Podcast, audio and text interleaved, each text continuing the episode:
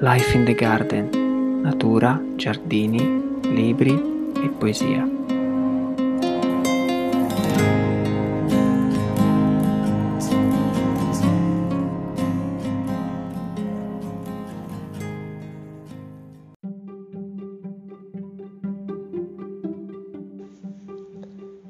Prendono la natura e la restituiscono la restituiscono attraverso i loro temperamenti particolari. Ogni artista vi donerà così un mondo diverso. Émile Zola, 1866.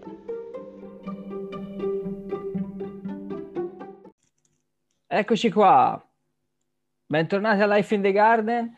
Questa sera sono con Clara Rita Stevanato. Ciao Clara. Come Ciao stai? Enrico, bene, grazie, grazie dell'invito. Bentornata. Ecco, lei la conoscete benissimo perché abbiamo già fatto degli episodi con lei, eh, uno dedicato a um, Monet, al giardino di, di, Monet, e un altro dedicato a Van Gogh. E questa sera invece parleremo, ci siamo ispirati ad una mostra che ha visto ehm, Clara qualche mese fa, che si intitola Côté Jardin. Il mio francese è pessimo, scusa. No, però... l'hai letto benissimo. da Monet a Bonnard. Era una mostra che lei ha visto nell'autunno del 2021 a Giverny, nella Fondazione degli Impressionisti. Quindi ci siamo ispirati a, a questa mostra. Io ho comprato il catalogo eh, online e ho studiato un po', ma eh, so, non sono molto preparato, ma eh, invece Clara è bravissima e quindi... ah no, no, sei preparatissimo, sei preparatissimo e, anche tu. e quindi raccontaci di cosa parleremo e, e, questa, diciamo, potrebbe essere una miniserie, nel senso che stasera faremo un excursus, una, un'introduzione a questo tema del, diciamo, del giardino impressionista e, e, poi andremo ad approfondire in altri episodi eh, de- delle tematiche ben precise che, che man mano scoprirete. Ecco. Stasera quindi di cosa parliamo, Clara?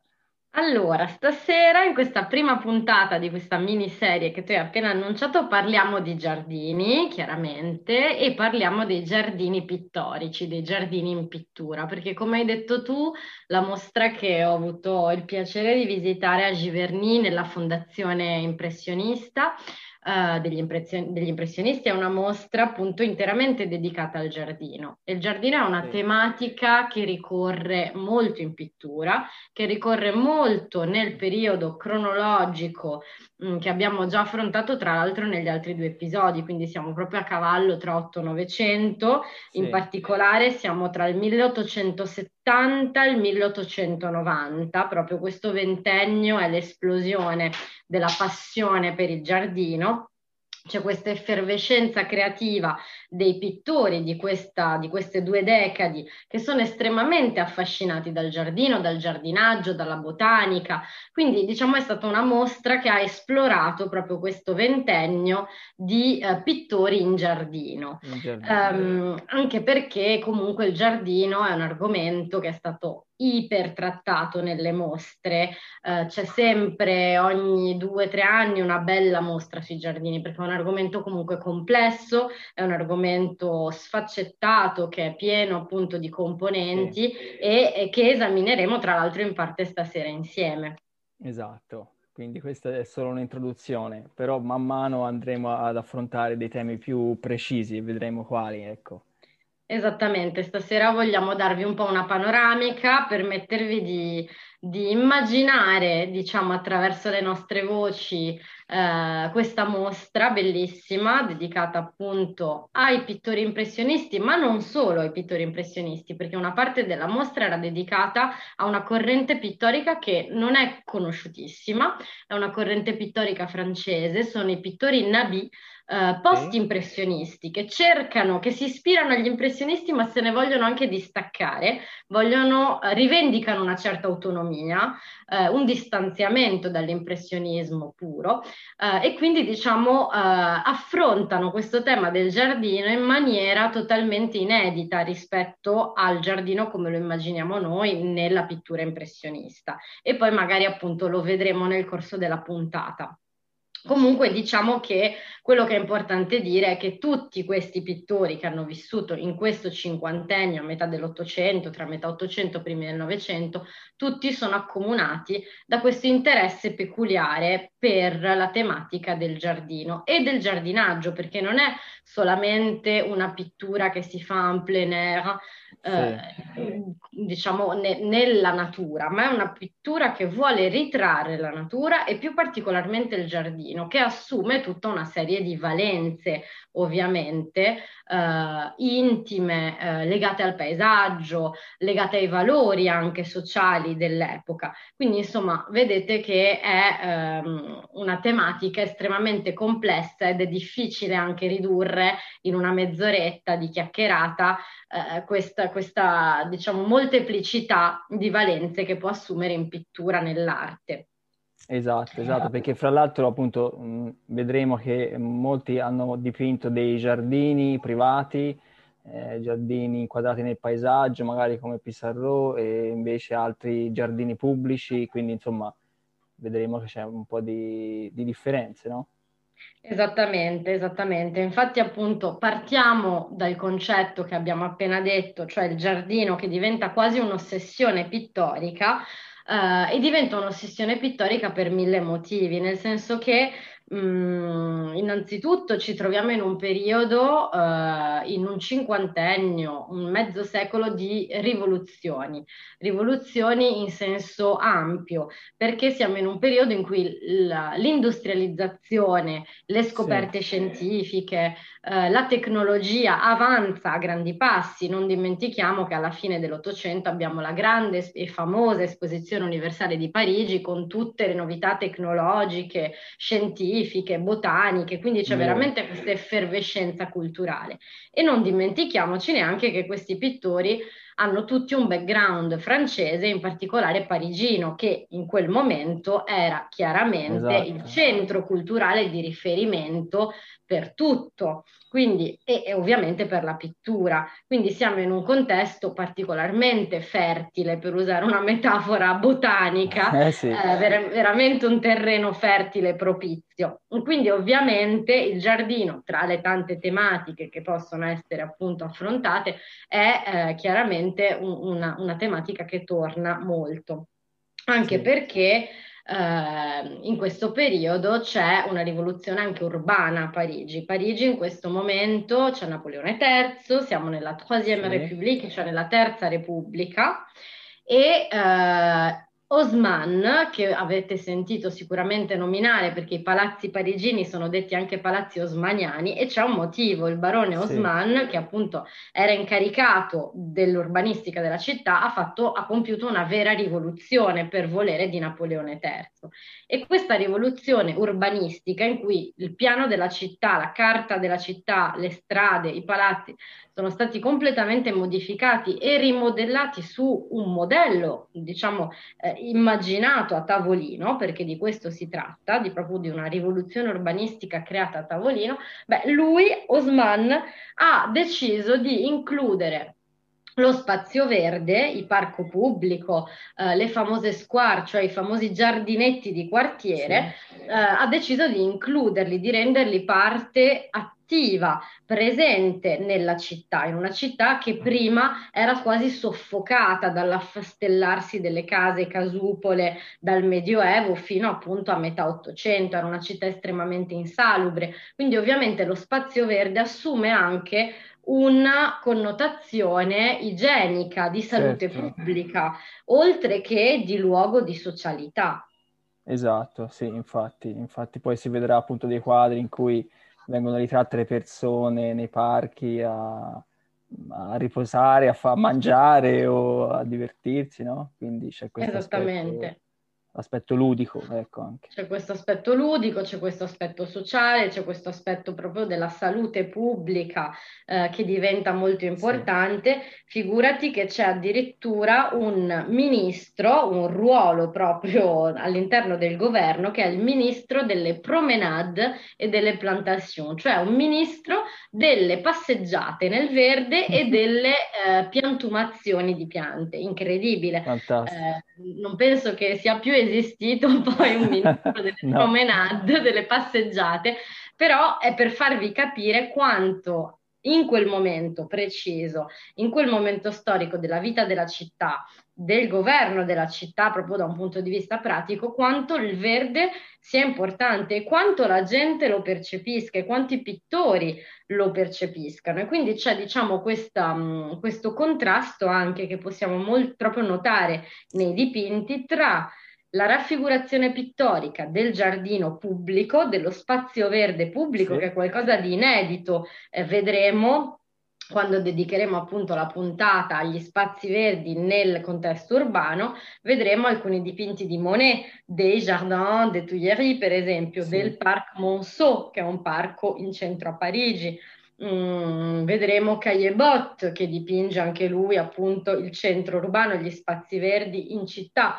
Uh, ci sono anche pittori che non sono francesi, per esempio in questo momento c'è una mostra di un finlandese, di un pittore finlandese al Petit Palais e anche lui si diletta, siamo sempre nello stesso periodo di tempo, eh, sempre sulla ah, fine sì. dell'Ottocento, anche lui si diletta a dipingere i Jardin de Luxembourg. Quindi c'è proprio ah. questa grande passione per, per, il giardino pubblico perché è un luogo di incontro, di socialità, di gioco, eh, di scambio, in contrasto con il giardino privato. E anche lì esatto. è tutta una dimensione che si apre. Esatto, sì. Perché ovviamente il giardino privato, l'abbiamo visto quando abbiamo fatto la chiacchierata sul giardino di Monet, il giardino sì, di eh. Giverny di Monet è un, un giardino intimo, estremamente privato. Era aperto al pubblico solo da un, da un, punto di vista, diciamo, mh, solo per gli amici, era un giardino esatto. proprio della famiglia, degli amici. Quindi c'è questo contrasto tra lo spazio grande, pubblico, aperto, i grandi parchi, è il momento in cui a Parigi proprio vengono costruiti da zero dei parchi, per esempio il Parc de Butte de Chaumont, il Bois de Vincennes, il Bois de Boulogne, sono tutti grandi, grandi, grandi parchi parigini, tutti costruiti tutti in, in questo, questo periodo. Momento. Quindi è veramente un fiorire di, di parchi, giardini e di, è un'esplosione di, di verde, ecco, quindi una rivoluzione anche se possiamo Esatto, dire. una rivoluzione verde se vuoi, cioè eh, che potrebbe fare invidia a, a chiunque, nel senso che mh, mm, mai più si è vista nella storia eh, recente, se non altro, ma anche passata, un'attenzione così grande data proprio alla, allo spazio verde in città, in un contesto urbano. E questa comunque è un'eredità che tutt'oggi ci possiamo godere, perché chi conosce Parigi eh, sa quanti spazi verdi ci siano in città eh, e quanto sia utile avere questi polmoni verdi piccoli e grandi disseminati proprio sul tessuto urbano. È fondamentale. Ovviamente questi pittori lo apprezzano. Poi ci sono anche pittori che, diciamo che questo ha un contraltare, nel senso che Bene lo spazio verde, bene lo spazio pubblico, bene ci incontriamo sì. la socialità, ma il pittore percepisce anche un cambiamento. Quindi i pittori, gli impressionisti in questo momento cercano anche di eh, allontanarsi dal tumulto della vita cittadina, il periodo in cui eh, eh, ci sono queste grandi feste nei, nei, locali, quindi i pittori si incontrano a Montmartre, quindi è tutto un pullulare di feste, di balli. E, e, il pittore ha voglia anche di raccogliersi no? in un contesto più intimo, più familiare, eh, dove per esempio le persone della famiglia rivestono un ruolo fondamentale. Vedremo quando parleremo delle donne. Eh, impress- diciamo impressioniste tra virgolette nel senso che sono le donne della famiglia di questi pittori spesso le mogli, i figli, sì, le figlie, le sorelle, le zie che in questi contesti intimi di giardini privati si, eh, diciamo, si esprimono in tutta la loro intimità, sensibilità. Quindi ovviamente c'è questo, questo spostamento dell'asse tra il pubblico e il privato. Il privato. E poi chiaramente appunto i pittori che dipingeranno i, il proprio giardino o il giardino di amici, no? O, Esattamente. O di conoscenti. Esattamente, ci sono tantissime testimonianze di corrispondenza, di lettere inviate dai personaggi, diciamo dai critici d'arte, amici, eh, anche personaggi importanti della politica che vanno a visitare questi giardini privati di questi pittori. Calcola che il giardino, quando all'inizio ho detto che è un'ossessione pittorica, lo è veramente Figurati che Caillebot su 565 dipinti che sono censiti a suo nome, sì. 136 sono dipinti di giardini e uh, wow. un centinaio sono i dipinti del suo giardino, del suo proprio giardino di casa sua. Fantastico. Quindi comunque Monet non ne parliamo neanche, ne abbiamo parlato sì, approfonditamente, sì, ma non ci dilunghiamo, ma eh, cioè diventa veramente un'ossessione. Sono tutti ossessionati con questo esatto. giardino privato, intimo. Eh, ma perché? Perché è la loro creatura. Cioè, quando mh, mm, c'è un'equazione che secondo me rappresenta molto bene questo momento, cioè il giardino sta al quadro come il giardiniere sta al pittore. Cioè i pittori in questo momento non sono solo pittori, i pittori dell'accademia che ritraggono i soggetti nell'atelier, no, i pittori in questo momento sono dei giardinieri, dei botanici, Caillebot, Monet, eh, Pissarro si facevano arrivare talè da tutto il mondo, eh, si facevano certo. arrivare le ninfee dal Giappone, si facevano arrivare i bulbi dall'Inghilterra, cioè c'è tutto un, un movimento di, di piante che circolano in Europa e sono le loro creature, il giardino è la loro creatura nella realtà e nella pittura. E il vantaggio, il grande vantaggio qual è? Il grande vantaggio è che la pittura fissa il transitorio cioè fissa l'effimero. E loro è questo che ricercano. Quando Monet fa le sue serie di ninfee, cioè la, la, la, famosa serie delle ninfee, un centinaio di quadri delle ninfee, non è che perché il soggetto cambia, il soggetto è sempre quello, ma lui che cosa vuole cogliere? Vuole cogliere la mutevolezza della stagione, la mutevolezza, l'effimero della luce in quel preciso momento, del riflesso sull'acqua.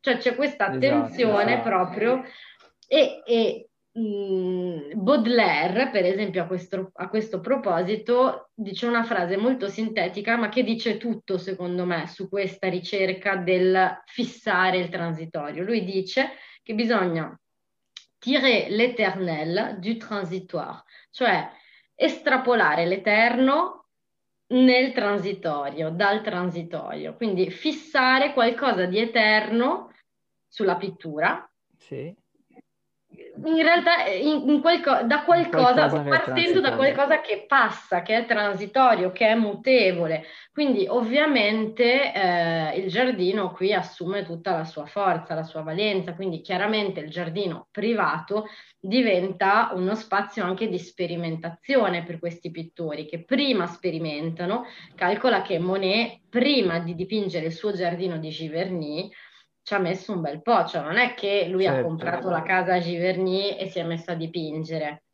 Certo, no. Certo. Uno prima fa il giardino, trasforma il giardino, diventa esperto di piante, si appassiona a certe specie di piante e poi eh, le dipinge. E quindi è chiaro che, infatti vedremo, ci sono delle, non di Monet, magari anche altri uh, pittori, ci sono le dalie, quindi insomma c'è proprio de, de, delle specie specifiche che, che vanno a dipingere, ecco, a cui si appassionano.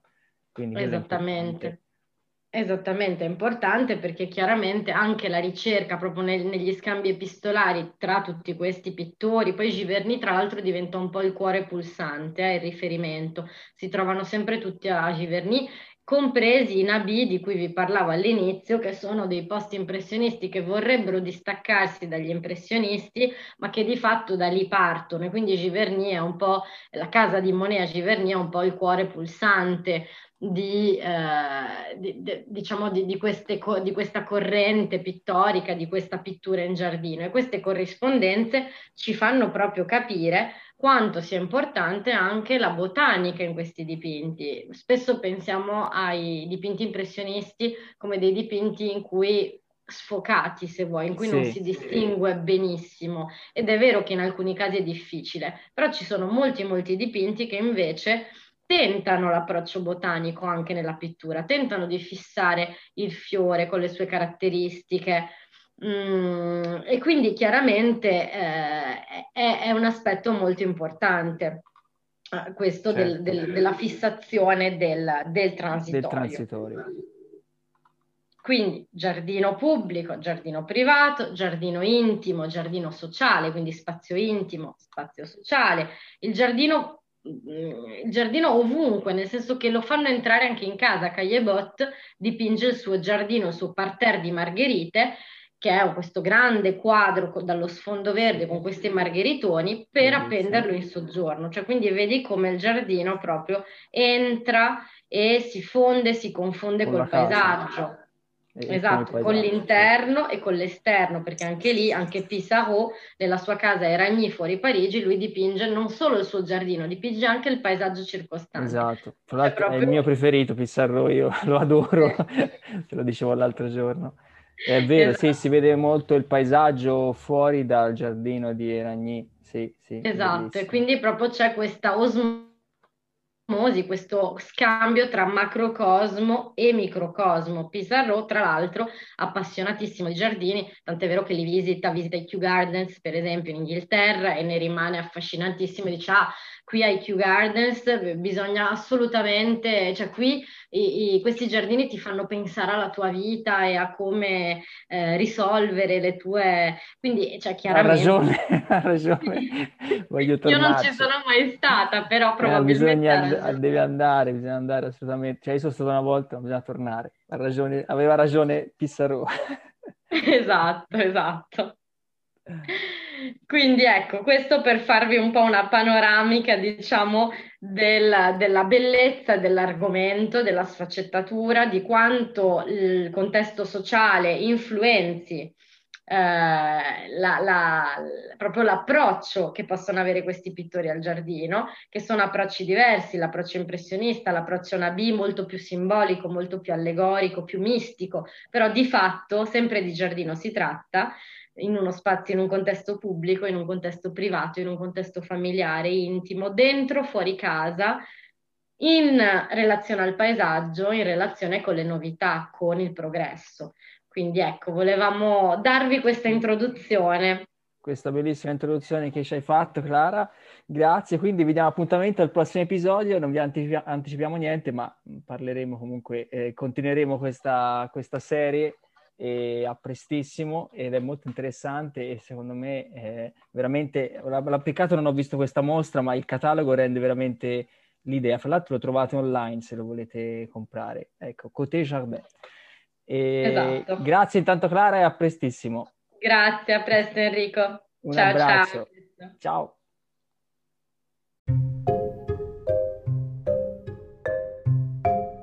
Datemi un melo in un giardino di periferia. Questo mi basta, non ho alcun bisogno delle cascate del Niagara. Pierre Auguste Renoir, 1881